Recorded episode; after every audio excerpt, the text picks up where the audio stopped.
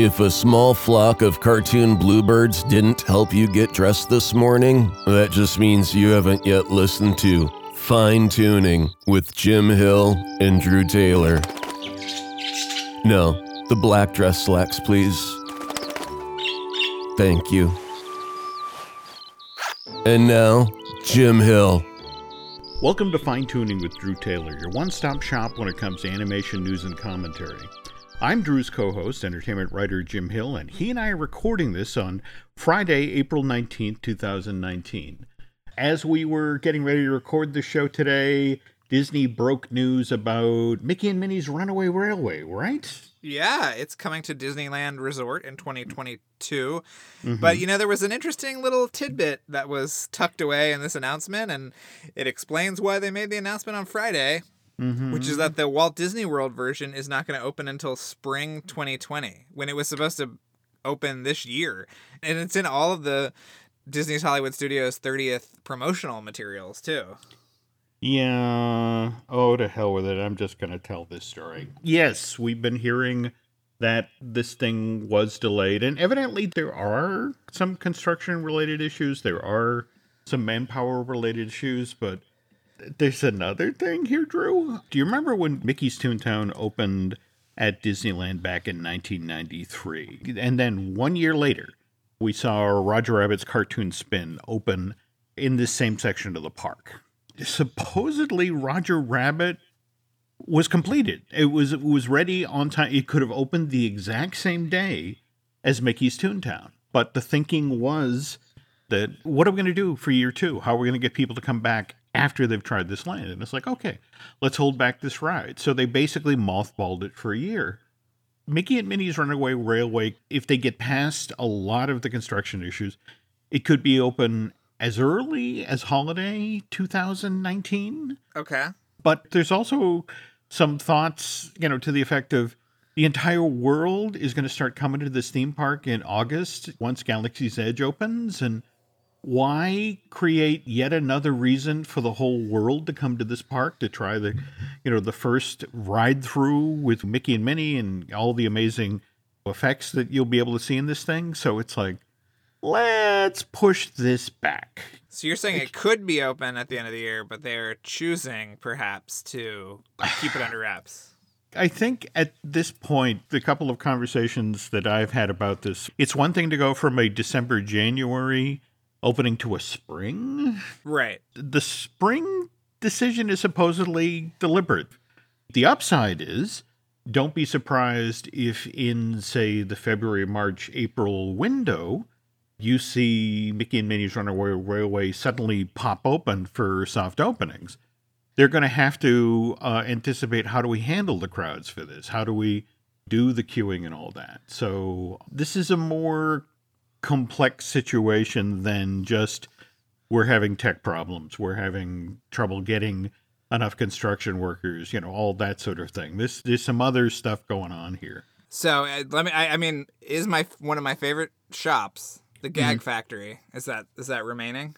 Yes, that's safe. The downtown Toontown is hands off. In fact, they made a very very deliberate choice about the positioning of this building because if you were to fly over the park in a helicopter and look down when construction is complete, in theory, you could walk out the back door of Mickey and Minnie's Runaway Railway and inside of a minute be inside of Galaxy's Edge. They're going to be that close to one another. Oh, that's interesting.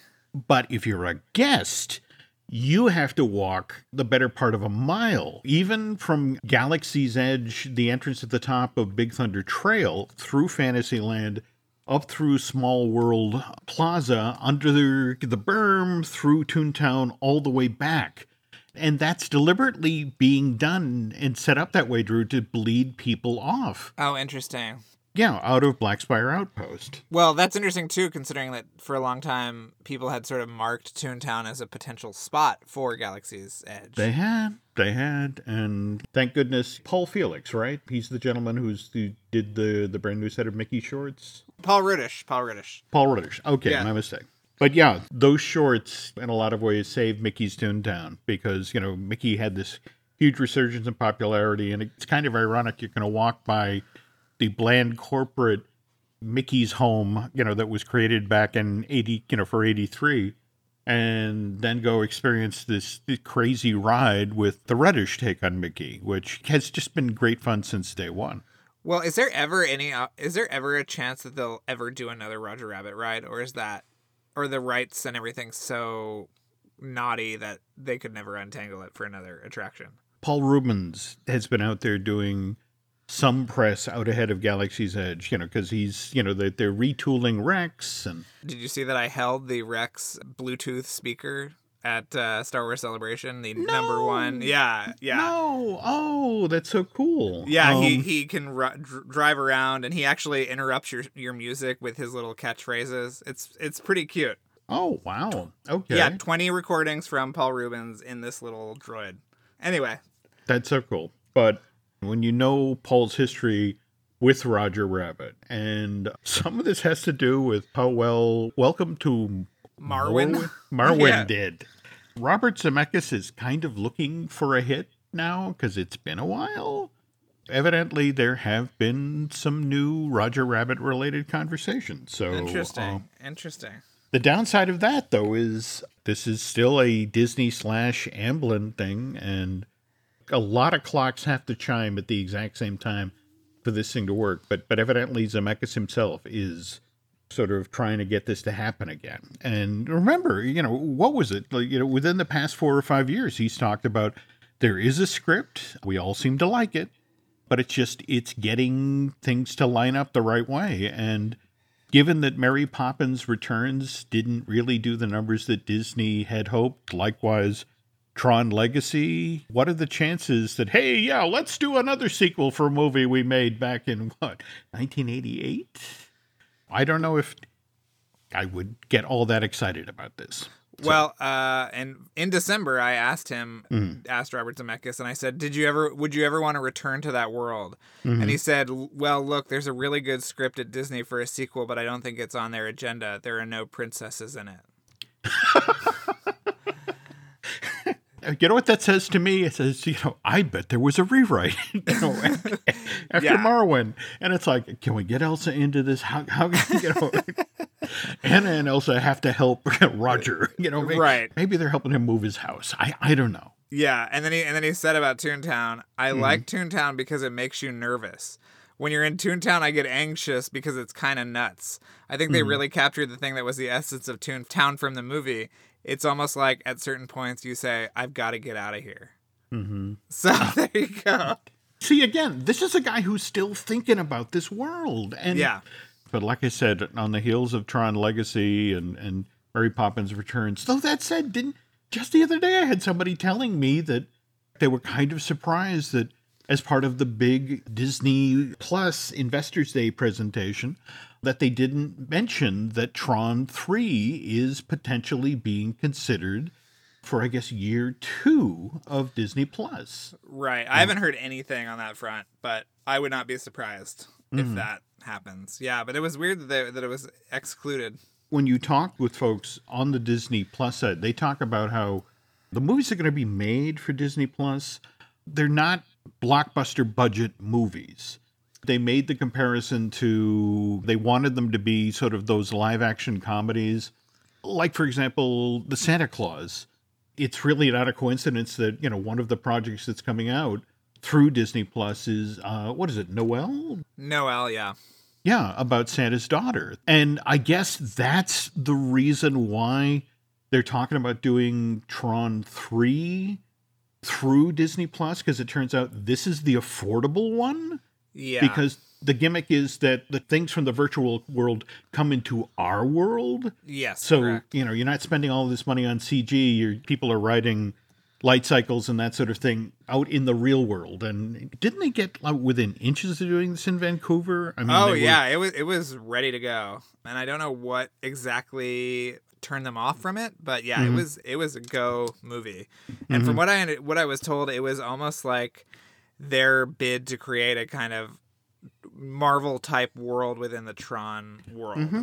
Mm-hmm. So I'm sure they'll cir- circle back. If they have a script that everybody signed off on already, and you know, I could definitely see it happening.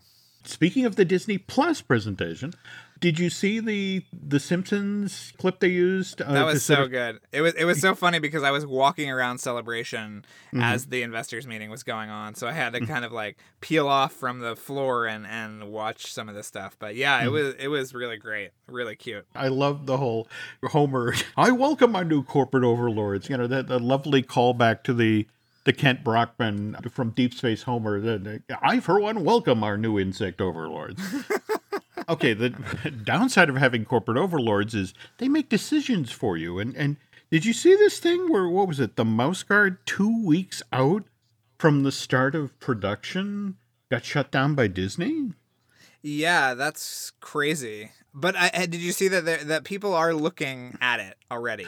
Yeah, I heard one of the conversations was with Netflix, but this is a little pricey for Netflix. It had a budget of 170 million. Oof. But Andy Serkis and Idris Elba were already signed up, and it, this was supposedly based on the Eisner winning comic, but it was the sort of the log line was Game of Thrones for mice. Right. Supposedly, what Disney told the folks at Fox is like, look, we need you to focus on lower cost family fare. And again, kind of ironic because we were just talking about that with Santa Claus and Noel and how that sort of stuff is going over to Disney Plus. But they were also told that what we need Fox to do is put out movies that are PG and R.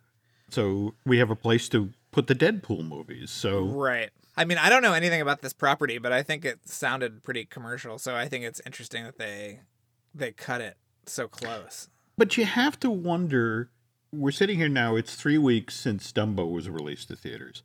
So far, that movie has only sold $94 million worth of tickets in North America, and which isn't great news. In fact, it's kind of ironic that Dumbo's production costs, oddly enough, Drew, were also $170 million. Interesting. So, you know, it just, I'm sorry, I see a little connective tissue there. And overseas, Dumbo is doing better. It's it's 170, 78 million ticket sales, but well, when you compare how this Tim Burton film is tracking right now at the box office versus Jon Favreau's Jungle Book, which which was pretty much released in the, same release window three yeah. years ago, after three weeks in North America, that reboot of a hand drawn Disney film had sold 263 million worth of tickets, and basically three times the business that the Burton Dumbo has done. When that's not great news. Yeah, I mean, I think there's a few reasons why this has not performed. I mean, if people like you aren't getting mm-hmm. a kick out of it, then that's a problem, clearly. Mm-hmm. And mm-hmm. then I think it has even less resonance with millennials and people who are younger. Like, mm-hmm. who's throwing on Dumbo, you know, for a casual watch? Not a lot of people. True. But yeah, but it hasn't been a good it hasn't been a good year for animated movies or animated adjacent movies at all, really. Oh God, yeah. I mean, if you think about Missing Link, I mean, I did you what? Did you go see it? Yeah, I mean, it's a charmer. It really yeah. is. It's it doesn't you know hit me the same way that say Kubo or Paranorman did, but it's a but it's a beautiful film and and got a lot of charm, but just eight million dollars worth of tickets during its first week. Yeah, that's not good. With Travis Knight headed over the hill to go direct the six billion dollar man for Warner Brothers. I, I guess they're doing what the Mark Wahlberg's supposed to star in this thing. Right. I'd be a little nervous if I were working at Laika. Yes, it is the lowest. I think the lowest opening weekend for any Laika movie, mm-hmm. and it's mm-hmm. half of what the previous lowest opening was, which was for Kubo. So, yeah, it's not a great. It's not a great number it's been a, a, rough year so far for animation. If we look at How to Train Your Dragon: The Hidden World, that's topped out at 158 million, which is Dragons 2 did 177 million domestically back in 2014 and the original Dragons did 217 million back in 2010 and Lego Movie 2 the second Oof. part everybody in the industry is like yeah we did bad but look at Wonder Park oh my god you know it's like so the Hollywood Reporter just did a story about this that, that this really isn't an animation problem. Ticket sales in 2019 are currently at a six year low. A lot of people in the industry are now looking toward Avengers Endgame, Toy Story 4, and, and Frozen 2 to, to turn things around. Uh, speaking of Frozen 2, did you see that tweet that Kristen Anderson Lopez put out four days ago? I was alerted. I, you know, this might come as a surprise to you, Jim. I'm not. Hmm. hounding Kristen Anderson Lopez's uh, Twitter account quite like you are. I'm sorry. But yeah, but you yeah you alerted this uh, to me, and it Mm-hmm. is it is telling. Should I read what it says? Sure. It said, "We made a song where there never was a song today. Idina Mm-hmm. Menzel is the greatest inspiration and storyteller." All right, I was working the math here. We're seven months out from Frozen 2's November 22nd, you know, release date this year. And what are we even closer to, Jim? D23 Expo. And do you remember when she came out and sang Let It Go months before anyone even knew what Frozen was? Oh, interesting point. I'm wondering if they looked at the movie and said, "We don't have a Let It Go to Mm-hmm. Unveil to the world in August. We got to get cracking." Wow. Yeah. That's interesting because it just I there's this wonderful presentation that Kristen and Bobby did just after the Broadway musical version of Frozen opened last year and That's your favorite musical, right, Jim? Oh yeah, right, right up there with cats. you know, like, in fact, ideally, that's what I'm waiting for the next movie, Snowcat. anyway, that they were talking about. You know, the thing is, if you actually take a look, a close look at "Let It Go," said we wrote that song back when Elsa was still the villain of the movie. Oh wow. Yeah, and it's like it said you if you you dig down into that song, there's still a lot of villainous Elsa in there. But again, that's supposedly the song that turned the whole project around. So I guess for me, the fact that you know, hey, we created a wonderful big new song for Idina Menzel seven months away from the film being released, it's sort of like. Really? I'm a little concerned, but on the other hand, I trust Kristen, I trust Bobby, so I'm, I'm sure things will be fine. A lot of late nights at, in Burbank over the next few months, I'm sure. I uh, guess so. Well, think, speaking of changes, if we, we pivot now to the DreamWorks Illumination side of the fence, Right. been shifting some release dates around. Croods now, it's now being moved into the release date that Sing 2 had, which it was being released December 23rd, 2020, mm-hmm. on the exact same day as Avatar 2. I think from what happened with Harry Potter and the Half Blood Prince and Winnie the Pooh, we, we know what to call this, Drew. This is called the, the death slot. I feel kind of bad there. on, on the other hand, this isn't Chris Sanders and, and Kirk DeMicco, right? It's I, I forget who they've got doing crude. Kirk was still on it for a little while when mm-hmm. Chris left to do Call of the Wild, but mm-hmm. yeah, I don't think I don't think either. None of them are, are on it now. But mm-hmm. in that in that press release that talked about the release date changes, they did confirm that Garth Jennings is back to write and direct Sing 2, which I'm very happy about. Yeah, yeah. In a weird sort of way, they've got a, a bunch of the numbers up on YouTube, and on a tough day, I find myself circling around to "Don't You Worry About a Thing." Right. It's a wonderful piece of animation and a, and a beautiful version of, of that song. But Sing is Sing is probably my favorite Illumination movie. If I'm Is it go out on really? Yeah, I think so. It's got kind of its own idiosyncratic charm that I really like. Did we talk about? Uh, oh, we did talk about the uh, Secret Life of Pets uh, attraction, right? At- We did, we did. But Mhm. it's very clear that that area of Universal Hollywood is going to become an illumination area, Mhm. and part of me wonders if it was pushed back in time to get something up out of the ground for opening. Because it's interesting that Pets is pushed back. You know, Pets is opening this year, but the attraction isn't Mm-hmm. opening till next year. So I wonder if even if it's a stage show or something that they can get something going by July 2nd, 2021 and that gives them a little bit more of a runway there. I would love to see that. I would just wonder how you'd pull that off, though. Yeah. I mean, It's clearly one of the big franchises that Illumination is investing in. So, yeah, it'll be really interesting. Well, now speaking of big animation franchises for for Universal, Trolls has mutated into that as well. I mean, we've got Trolls World Tour coming out April of next year, but I know you talked about going to the Mickey the True original pop up in November, but I totally missed that in the same window of time on 57th Street, just off of Times Square, they opened the Trolls experience. Yeah, I had no I had no idea about this until You had just told me about it. Yeah. You get to go into this this building where at one point they offer you a troll makeover where you, you can get the hair and given that you know my forehead goes back about five feet now this this sounds very appealing to me you know just you know go in and see what it i remember what it was like to have hair god knows i'd love to see that but yeah but just this past week they announced that not only do we have this trolls experience thing that, that's supposedly going to travel around the country but there is now trolls live and it's arena show that the dreamworks folks are doing with v-star which evidently is an arm of Cirque du Soleil. Really? Yeah. So it's a 60 uh, city tour.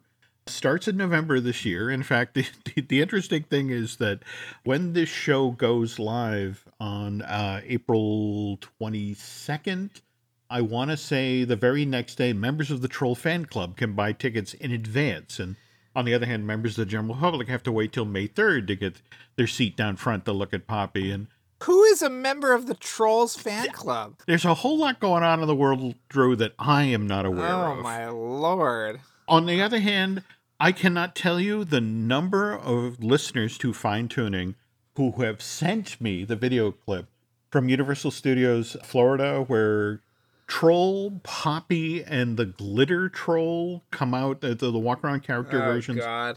come yeah. out and at one point, the cast member or the team member at Universal who's wearing the glitter troll uh, costume turns around to the people who are waiting to do the photo meet and greet autograph opportunity. I'm not entirely sure how he he manages to flip his butter, that sort of thing, but a cloud of glitter comes off of his butt cheek. So the, it's it's and it's one of these things where it's like I don't think you know having a walk around character simulate farting glitter. I'm not sure Universal Management signed off on this. Very creative. Very creative. If that glitter got on me, though, I would be yeah. so enraged.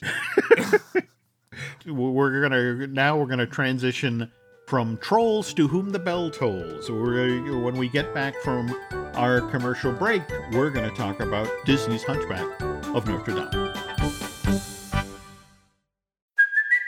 It's Kaley Cuoco for Priceline. Ready to go to your happy place for a happy price? Well, why didn't you say so? Just download the Priceline app right now and save up to 60% on hotels. So, whether it's Cousin Kevin's Kazoo concert in Kansas City, go Kevin, or Becky's Bachelorette Bash in Bermuda, you never have to miss a trip ever again. So, download the Priceline app today. Your savings are waiting. Go to your happy place for a happy price. Go to your happy price, Priceline.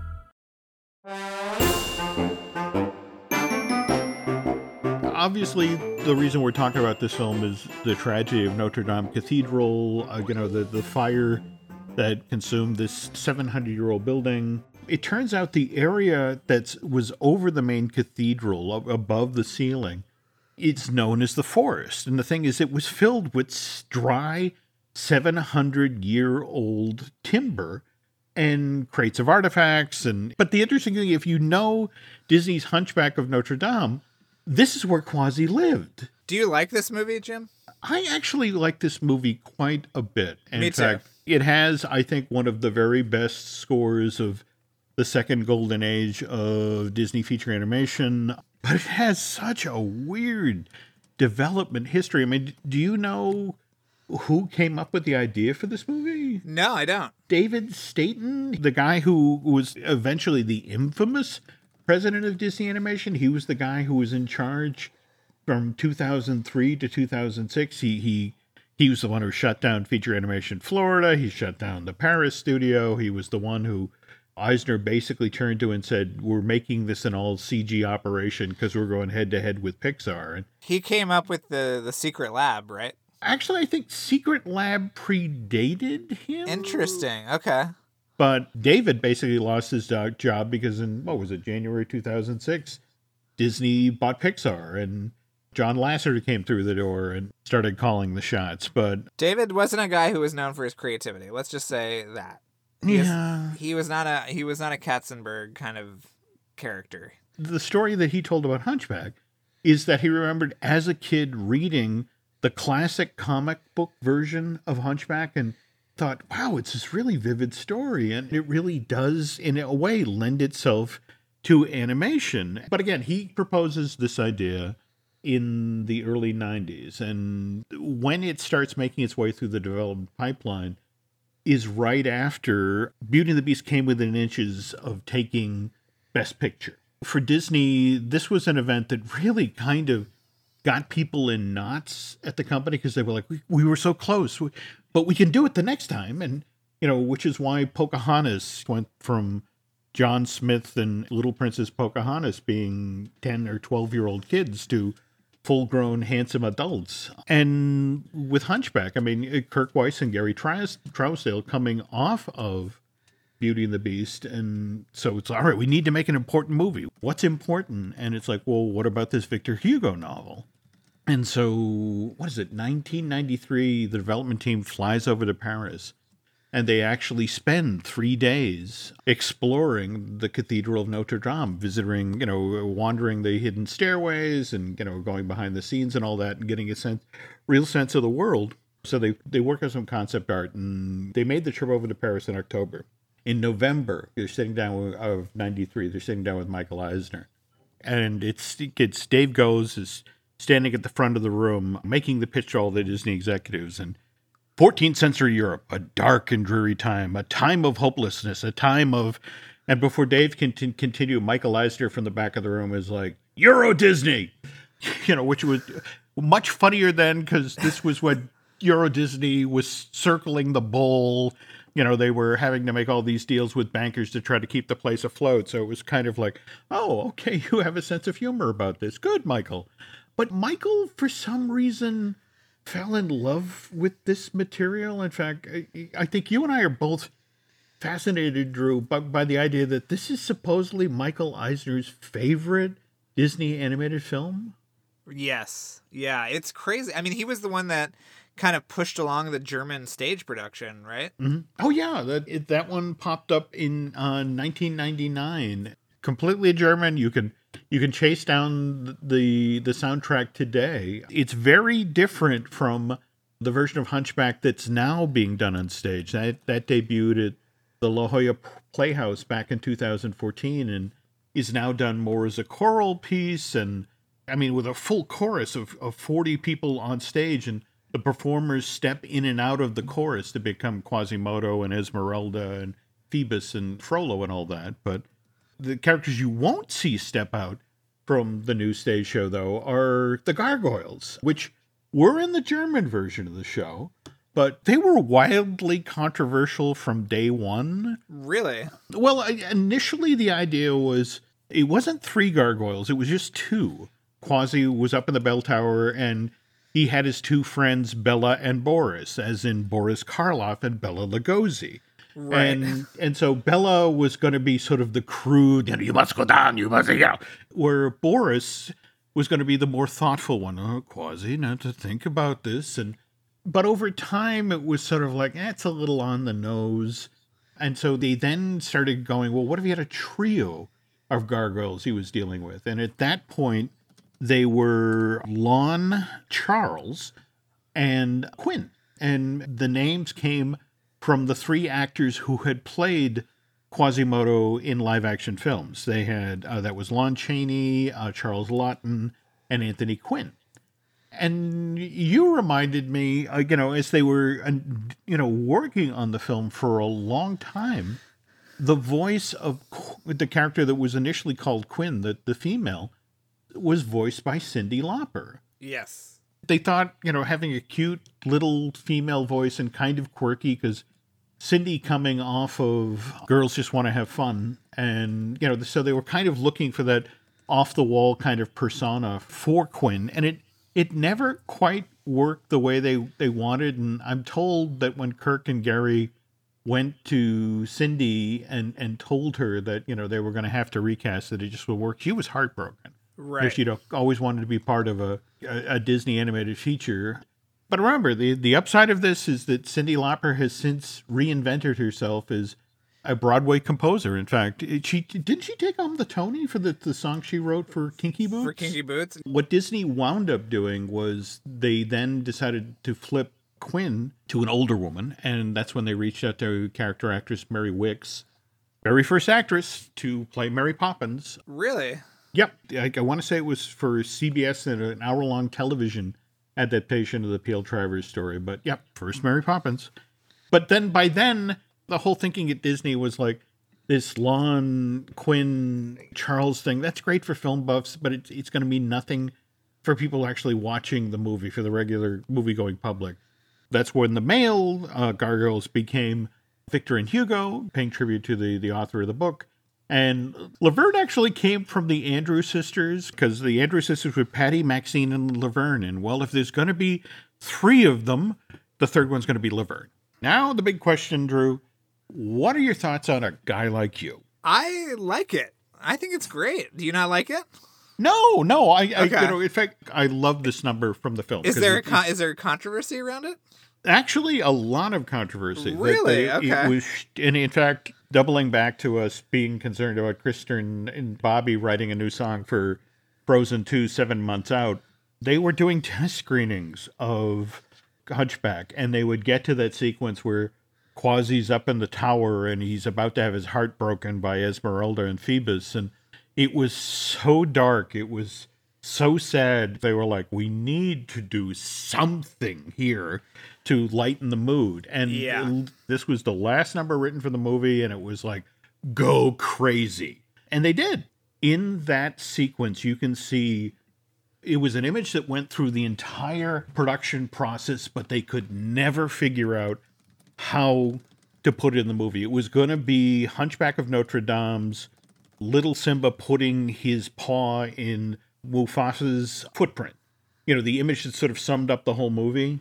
What was it? You know how when there's a moment when he's looking around and you see Quasi's looking around at the bells in the belfry and you see his image distorted Yes. there was originally a scene in the Court of Miracles where, in order, when uh, Phoebus and, and Quasi broke in, the way they were going to guarantee that Phoebus and Quasi were not going to reveal to Frollo where the lo- location of the Court of Miracles was, where all the thieves of London, or excuse me, Paris gathered, they were forcing Phoebus to marry Esmeralda. You can actually see a callback to this very, very late in the movie. Literally, like the last five minutes of the film, there's a moment where you see Phoebus is happy that, that Esmeralda is al- alive, and so is Esmeralda, and so they embrace and then they stand back, and Quasi steps up and puts his hands over their hands. Yes, I remember that moment. Sure. Okay, that was supposed to be Quasi was supposed to be Phoebus's best man at the wedding in the Court of Thieves. When it came time to seal the, the marriage, Quasi was supposed to put both of his hands on top of Esmeralda and Phoebus's hands, but before that, he was supposed to give a toast. And so he picks up a chalice. His heart is broken because, of course, he loves Esmeralda. He wants to marry this beautiful gypsy, but you know Phoebus is being forced to do this. And he picks up a chalice and he looks in the chalice, and because of the curve of the chalice, his face is distorted, and you you see there he is. You know, there's a reflection back as a normal human being Oh, interesting. he's not deformed he's handsome and it's like how cruel to be forced to give away his love and to see you know what might have been and and again this was one of these things where through all of the versions of the movie everyone agreed oh my god that's ridiculously mo- moving and we have to find a place to put that in and but the court of miracles scene never worked the way they was supposed to there was a huge love song there called As Long as There's a Moon, which, by the way, made it back into the stage show. In the end, Hunchback, you know, Eisner loves it, so we have to support it. But the PR team are like, how the hell do we sell this movie? Yeah. Do you remember the posters? They joined the party, you know, the where it showed this conga line of the characters where at the tail end, here's Frollo sort of looking on disapproving, but he's still in the conga line. Right. Not exactly the movie that it, it wound up being. And then when you think about where they held the premiere, you know, they, they had the big street party in New Orleans and and then had that huge screening for tens of thousands of people inside of the Superdome, which you may recall from Hurricane Katrina. I'm obs- I'm obsessed with the big premieres from from that period. The Pocahontas in Central Park, the Her- Hercules in New York, all hmm. those are so fascinating to me. You then talked to the poor guys who worked at Feature Animation Florida, who the entire time they're working on Mulan, it's like, oh, and they'd been clued in. Well, you know, we're thinking about holding this one in San Francisco. We'll take over all of Chinatown. We'll have an amazing parade there. And by the time Mulan was ready to launch, you know, and they'd had, you know, the box office fell off from Lion King to Pocahontas to uh, Hunchback to Hercules. By the time Mulan was teeing up, it's like, uh, we're going to just hold this at the Hollywood Bowl, guys. Okay. Still, that's still pretty good, you know. But yeah, I think overall, Drew, this movie, I think has has aged well. The one thing I think that stands out in a bad way is the CG crowd stuff. yeah, I agree. And I know going into Hercules, they did some more CG and this, this the next generation of the crowd stuff, and it's not quite as bad, but you watch it today and you, your eye does get pulled. Well, the other thing that I was I after you and Len were talking about Atlantis and the proposed submarine attraction, I went back and started watching this hour and a half long documentary that you can find on YouTube. I'm not sure if it was on one of the home video releases, but it's a mm-hmm. it's a feature length making of documentary about Atlantis, and you mm-hmm. can tell that those two guys were so drained by the process of doing Beauty and the Beast and Hunchback back to back that they wanted to have some fun. Little did they know that uh, Atlantis would be just as much of a pain in the ass, if not more so, than anything that came before it. But we can save that for another. Uh, yeah. episode. No, I mean, Atlantis in a lot of ways is a heartbreaker because it's like, I mean, there's a great making of book of of that where it's filled with Mike Mignola's concept art for it. Oh yeah, did I ever tell you when I called him up and started and talked to him about it? No, no, really. Yeah, yeah. I called him. It was when I was working at Disney, and I did a whole article about it. And he told me, which I couldn't include in the article. He mm-hmm. said there was a guy at Disney who was, whose only job was to come up with elaborate deaths for characters. that that was the kind of movie that this was at one point. It just breaks my heart because that movie had its had that kind of grit taken away from it, and is now kind of an innocuous movie. But I, I mean, I still like Atlantis. I just wonder what could have been had they actually done the real Harryhausen-y version that they wanted Oh. to do. Oh god, yeah. And that one monster you get in the montage when they're underground and making their way to Atlantis. There there were what, four of those? One for what, all of the four points of the compass and I- Right. you know. No, just just a heartbreaker. But circling back to Hunchback again, uh, uh, Disney thought they had a huge hit. You were talking about how you loved the, the Hunchback store in Fantasyland, right? Yeah, Or- yeah. I mean, it's it's fascinating to me to think that there was an entire store, permanent store, for what at least six months that was just Hunchback stuff. Yep. I mean, that's And- crazy.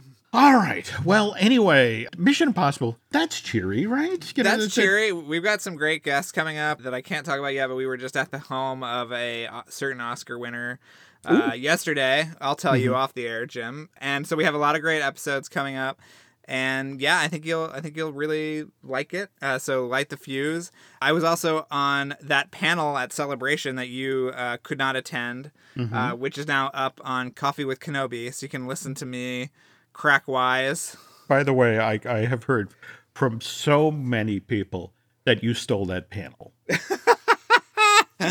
I doubt that you heard that from any person, but No, I no, appreciate no. you. I, I've heard from, from multiple people that, that in classic Drew Taylor fashion, you, know, just, you drove it straight into the rocks. So yeah, yes, just yes, yeah. really looking forward to hearing this. Uh, uh, speaking of, of Mission Impossible, though, did you see that? Is it at the New York? Is it the Met or? Oh, it's at the mu- it's at the Museum of Moving Image. Yeah, they're showing all six, uh, including the first five on 35 millimeter for like $35 or something. It's part of an action movie retrospective. And we if we could fly across country and do it, we would. We actually just saw a 35 millimeter print of Fallout in Los Angeles, one of two prints they ever struck of Fallout in 35 millimeter a couple of weeks ago. So if that is any indication, I mean, to see the original movie again on the big screen, uh, it would just be amazing. So yeah, check that out. All right, on our side of the fence, folks, uh, let's say we got uh, Disney Dish with Len Testa. We got the podcast I Want That with Michelle Valladolid. We've got Universal Joint with Dustin Fuse. Uh, and of course, the Marvelous Disney uh, podcast. And let's not forget about looking at Lucasfilm. We're again just recorded that last night with Dan Zehr, and he was singing your praises, Drew. Loved hanging out with you in Chicago. Oh, So great. head on over to iTunes and rate and recommend those shows and subscribe to Bandcamp. That's it for now, and we'll be back soon, folks. Till then, take care. Be sure to tune in again for another fine episode of Fine Tuning with Jim Hill and Drew Taylor.